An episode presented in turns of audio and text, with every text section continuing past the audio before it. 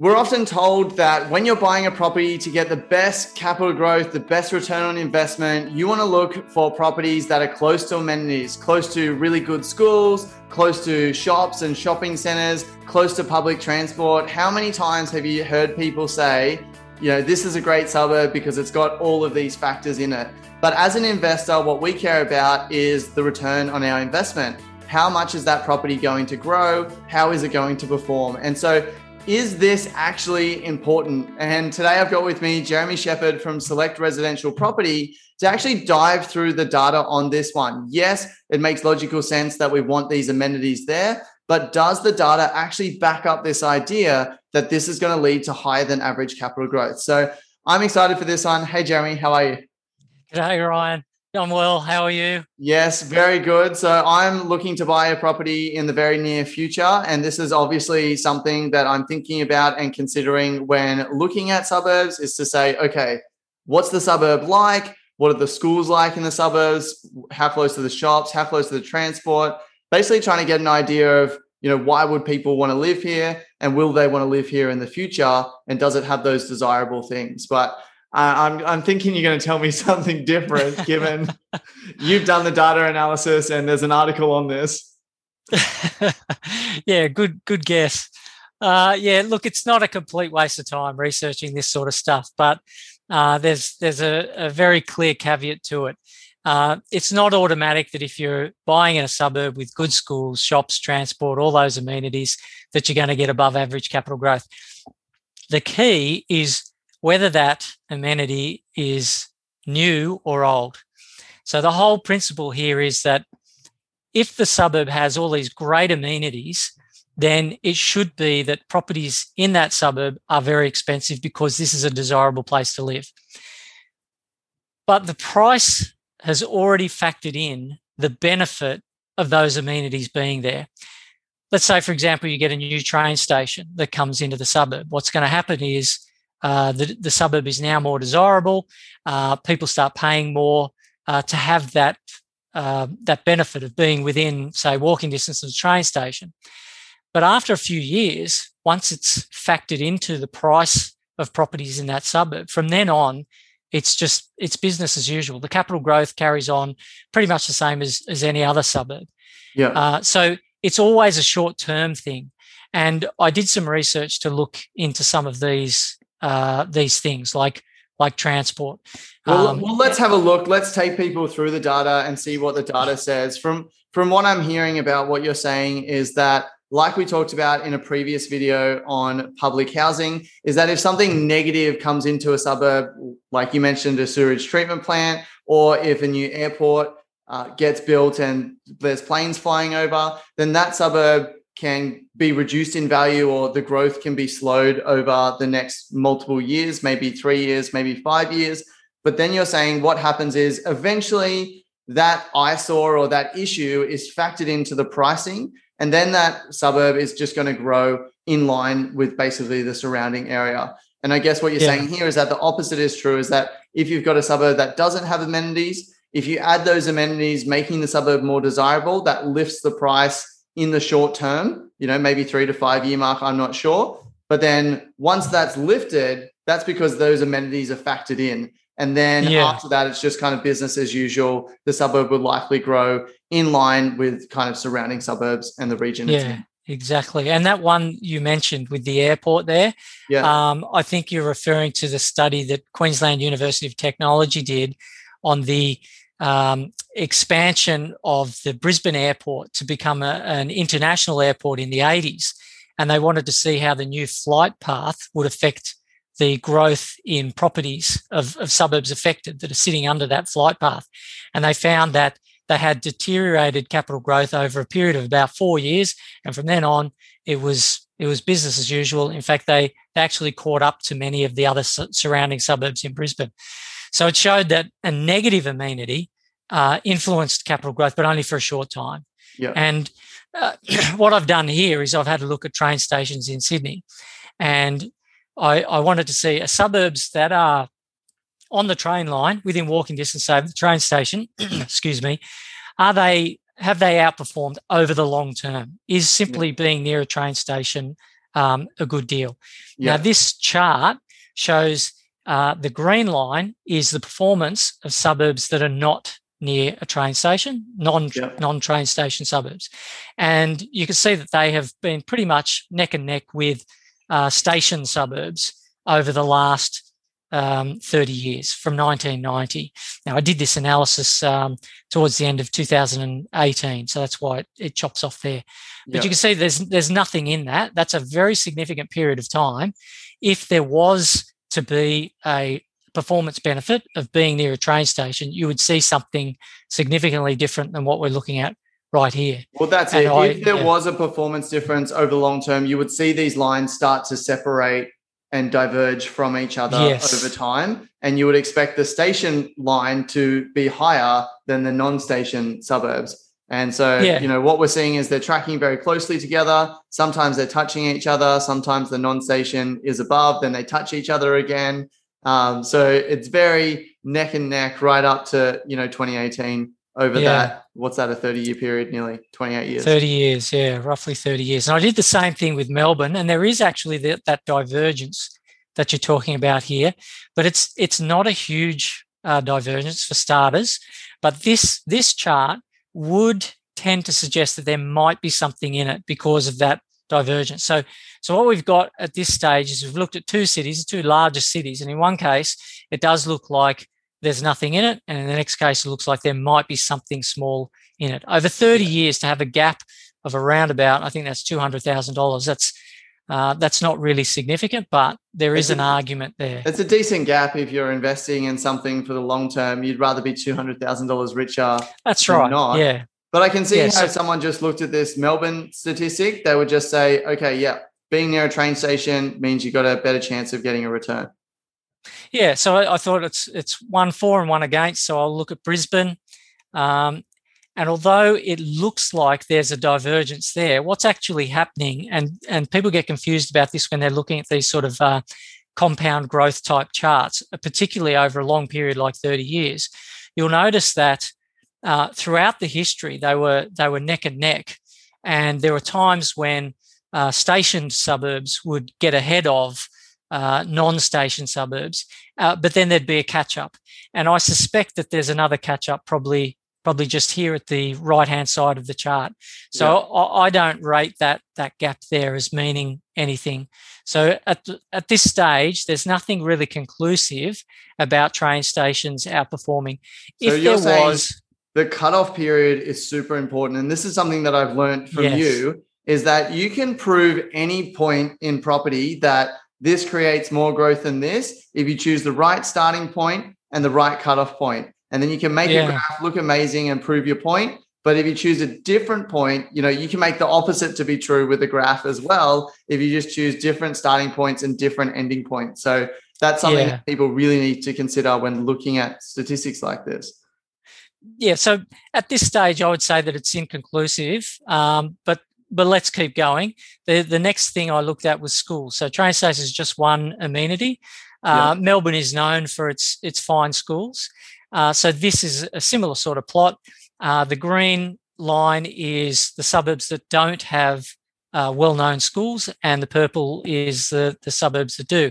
And I've seen loads and loads of reports where uh, they have said that uh, properties within the school catchment zone are selling at a premium, something as high as 20% for just being across the road. But that's that's just a premium. That's not capital growth. What we want to know is over a period of time, are we outperforming, or is it just the same as b- being in a cheaper suburb that's not in that school zone?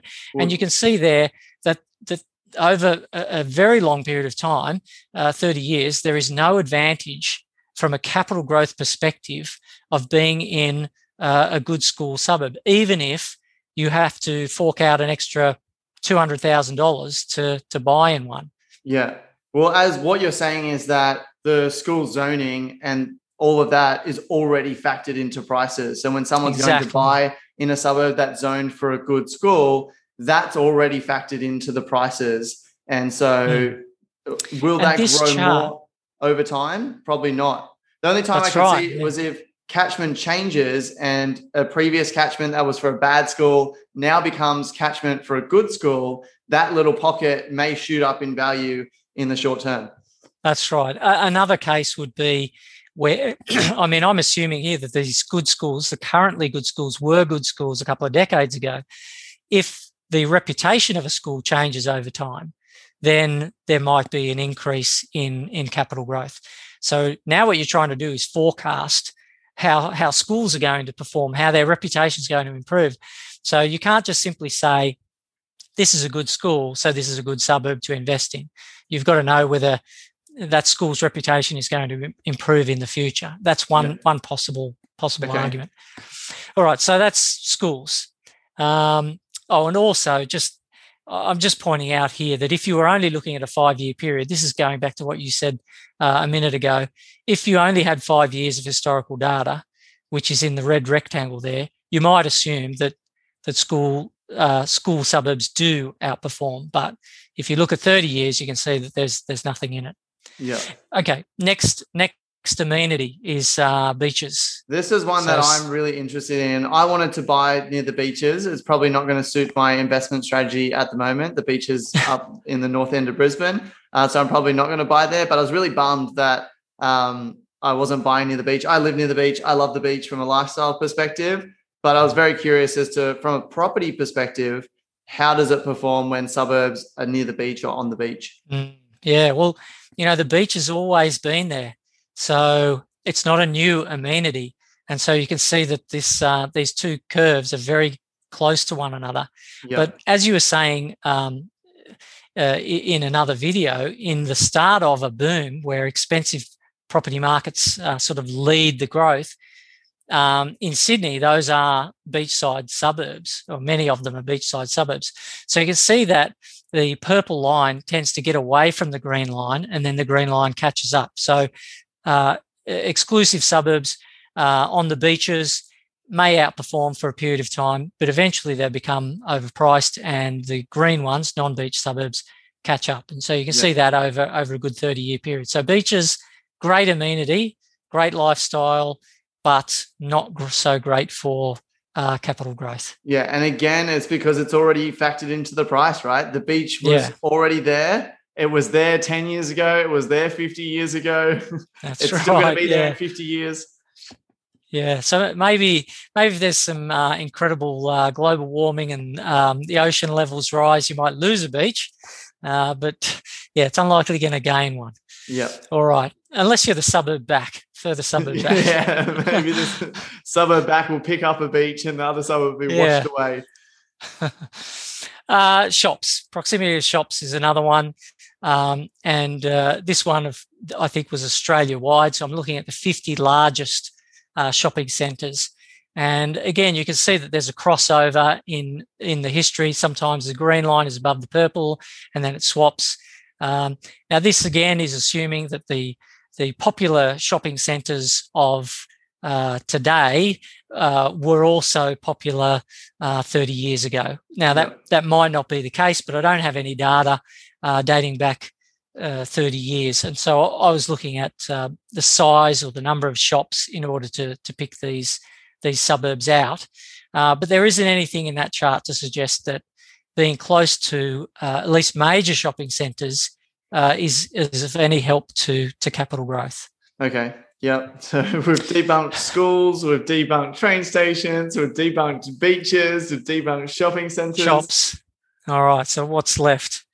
um, those who aren't familiar with the walk score, the walk score is is um, taking into consideration all the amenities uh, within walking distance of a particular property. And you can get walk scores based on the suburb, which is just an accumulation or a combined uh, score for the amenities in a suburb.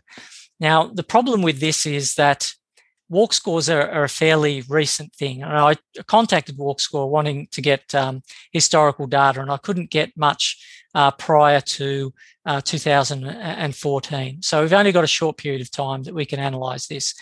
But what you see there in those 10 bars on uh, the, the far left are the highest uh, decile of walk score, and on the far right is the lowest decile, meaning The, that the first the one lowest. would be the suburbs that are extremely walkable. So you're talking about like CBD suburbs yes. where you can walk to almost everything. Everything's open late, you know.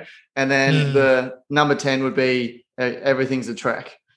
Yeah, that's right. Yeah, you must have a car to Yeah. get where you want to go. And you can see there's no real uh, clear trend there.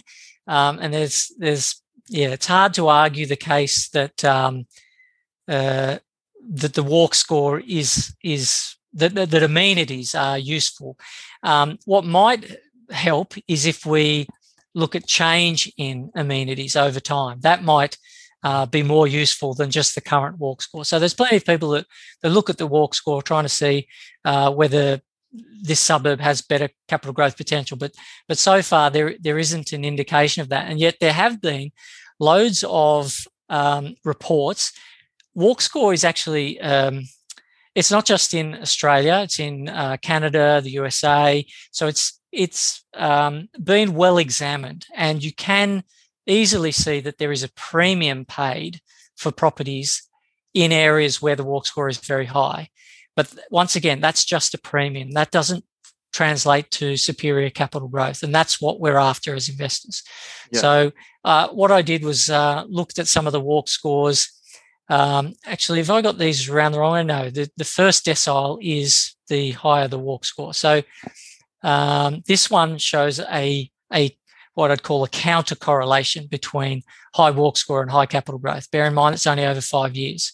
So Yeah. the the suburbs that have the least amenities have had the best capital growth over that period of time. Yeah. So walk score wouldn't have helped you in in Melbourne back in 2014. Mm, Yeah. Um, and what I've and- learned from you is be very, very careful trying to make any assumptions based off five years of data.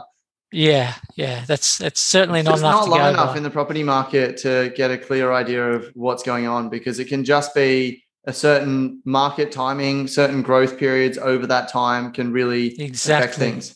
And so what what we might be seeing here in Melbourne is that the outer areas were going through their growth cycle at this stage, whilst um, perhaps the inner areas weren't. I mean, that's one one way you could argue away uh, the walk score, but Yeah. certainly it, it's it's not helping you right now.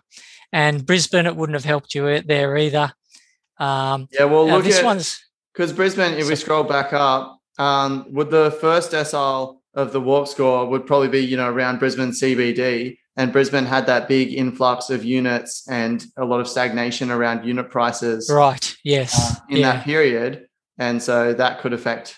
that That's could explain yeah. this yeah and that, that's a good point about the five year period unfortunately we don't have historical data for walk scores dating back uh, prior to 2014 Yeah, um, and th- this one is a little bit of a, a peculiar one because remember perth was having negative growth over this period of time so Yeah. over that five year period perth was was heading into negative territory um, so th- although this um, looks like uh, you've got um, the walk score uh, showing the same thing as the previous chart. Actually, in this case, in Perth, you would have been better off having suburbs with higher walk scores. That's on the left because you had Yeah. less negative growth. That's And because we're in, we're in the the negatives here. We're not in the yeah, positives. we're in the negatives. That's So, right. Yeah, So you you're getting sort of- less loss in the high walk scores. So if you got a good walk That's score, right. you don't lose as much money. If you have a bad walk score, then you're losing more money. Yeah. So this chart actually supports the concept of being closer to amenities, Yeah. but it's that's that's the only one. And then But uh, that's it. Like again, we're looking at five years, and like we've got multiple charts showing multiple different things. So that I That's wouldn't, right. I wouldn't personally rely on this data or walk score That's right. as an yeah. indicator of growth. Yep. Um, and uh, one more, I mentioned this this airport thing. Um, so here's Sydney Airport compared to other suburbs, and again, you can see there's there's a crossover of the lines over that 30 year history, uh, and there isn't the, the very clear divergence that we should be seeing if uh, suburbs closer to the airport were were outperforming uh, those further away. Yeah. And yeah, so once again, um, that transport amenity uh, isn't really working out. Now, here's here's a peculiar case because this is the first time we're actually seeing a clear history of divergence in the growth charts. And but it's the other way around. You've actually got suburbs that are further away from the airport are are outperforming. Now you could argue that's because the airport is a negative amenity, which is interesting given all the hype about Badgerys Creek uh, and all the suburbs around Badgerys Creek that are supposed to get all this high capital growth. Uh, well, here's a case where it, the suggestion might be uh, that uh, being close to the airport is a, is a negative, not a positive. Yeah. But Melbourne's airport is a little bit peculiar, uh, particularly with respect to uh, Sydney and Brisbane, where the, the airport is is close to the CBD. Uh, Melbourne's airport is is a little bit further away, and so maybe uh, that could explain why this chart looks that way. But um, this one, uh, like the others, it, we're really not getting anything convincing in our data to suggest that pursuing amenities is pursuing capital growth. Yeah. If anything, I would look at this and to say, okay, pursuing a suburb where the amenities are going to improve would be good to minimize risk. In suburbs where the amenities are like to decline, I would consider that a risk factor. Like if a shopping center mm. is slowly, you know, getting less and less shops and you know or it's moved like a major new shopping centers open close by and so it's going to ruin the shopping center of one suburb. Maybe that could have an effect but again i wouldn't even have any data on that. So so what do we do with this? Like if i'm looking at investing in property in a suburb do you still look at amenities and what's around just to get an idea for it? Like or do you just not I think it can be. I actually don't don't look at it in order to find high growth locations. But if you were looking at a suburb and trying to estimate the price of a property, uh, you might like to factor in its distance from various uh, amenities. Uh, so but that is just as price. a valuation tool rather than That's a right. growth predictor tool. Yes, exactly. Yeah. yeah. And another interesting point is that let's say you've got a suburb that's got all the amenities. They're usually uh, quite close to the CBD. So it's unlikely that a suburb is going to go through uh, a transformation that will improve its capital growth prospects. But what about a, uh, an outer lying, perhaps even fringe suburb that doesn't have many amenities, but over the period of time, perhaps the next 20 years that you're holding that property, perhaps new amenities arise in that suburb, making it more attractive and accelerating its potential for capital growth. So there's actually an argument that you could have superior capital growth pursuing suburbs without amenities. Yeah, but then that kind of goes against the previous data we talked about, which was distance to CBD, where we didn't really see a big correlation there. If anything, there was a slight, tiny negative correlation. Mm. Like, well, closer to CBD had slightly more growth than further out, but it was so yeah. small you said it was significant, insignificant, statistically insignificant. Yeah, statistically insignificant. That's right. Yeah. So I, so I would I, say what you're saying there is probably just speculation. Yes. Yeah. Yeah. I don't use uh, I don't use amenities. I don't look at them, and I don't I don't use the walk score either. So you don't think of that like when you're looking to purchase an investment property for yourself, you're not thinking, okay, what are the schools in this area? How close is it to the train station? Or you're just doing that to factor in the value of the property and whether it's worth what you're paying for it? Yeah, well, my research is all in suburb selection. So I'm not actually doing any uh, property valuation. But for myself personally, um, I would just go by what the, the valuer says, what my bank valuation is. Um, or if the market's just running a little bit hot and I've got to pay above market value because things are really moving fast. So uh, I'm not fussed about trying to to pay bang on uh, the value for the property. I'm okay paying too much as long as I get into a market that's moving. Because yeah. in six months' time, it's irrelevant. Oh, I paid two two point five percent too much. Uh, doesn't matter. It's now six months later. It's grown by eight percent. I'm glad that I'm in that market, uh, and there's yeah fun times ahead. Yeah. So you could use it for valuation, but I, I don't. But yeah, for growth, not so much and, and I don't, I don't need to lose sleepless nights. I don't need to have sleepless nights over whether or not the property I buy is close to a train station. That's right. Yeah, and yet we hear it so often, don't we? Yeah, you've got do. to be close to this. Got to be. It's got to have schools and yeah. Like even even after looking this data, I still internally think that. like it's like, okay, yeah, you want a property where they can walk to the train station to get to work. And yeah. it's like, well, no, you don't actually need that. Well, there's no harm in in pursuing that. It's just if you make that your focus rather than than other factors, then you yeah. might be. Well, I guess doing yeah, that's right. As you're saying, there's no harm in looking at that, but mm. what you need to do is consider other factors much more heavily and look yeah. at that sort of stuff if you want to be successful and pick those higher growth areas. Yeah, that's right. That's yeah. It. Well, yeah, you've blown the lid off this one. Another myth bites the dust here. so, yeah, thank you for sharing this with us. Um, go ahead, everyone, and check out. I'll link to a playlist where me and Jeremy have done data dives on a bunch of different topics like this one. So you can check all of them out. I am loving learning about this sort of stuff. I'll also link up to this article in particular if you want to read through all of the data and all of the explanations that go with it that Jeremy has done.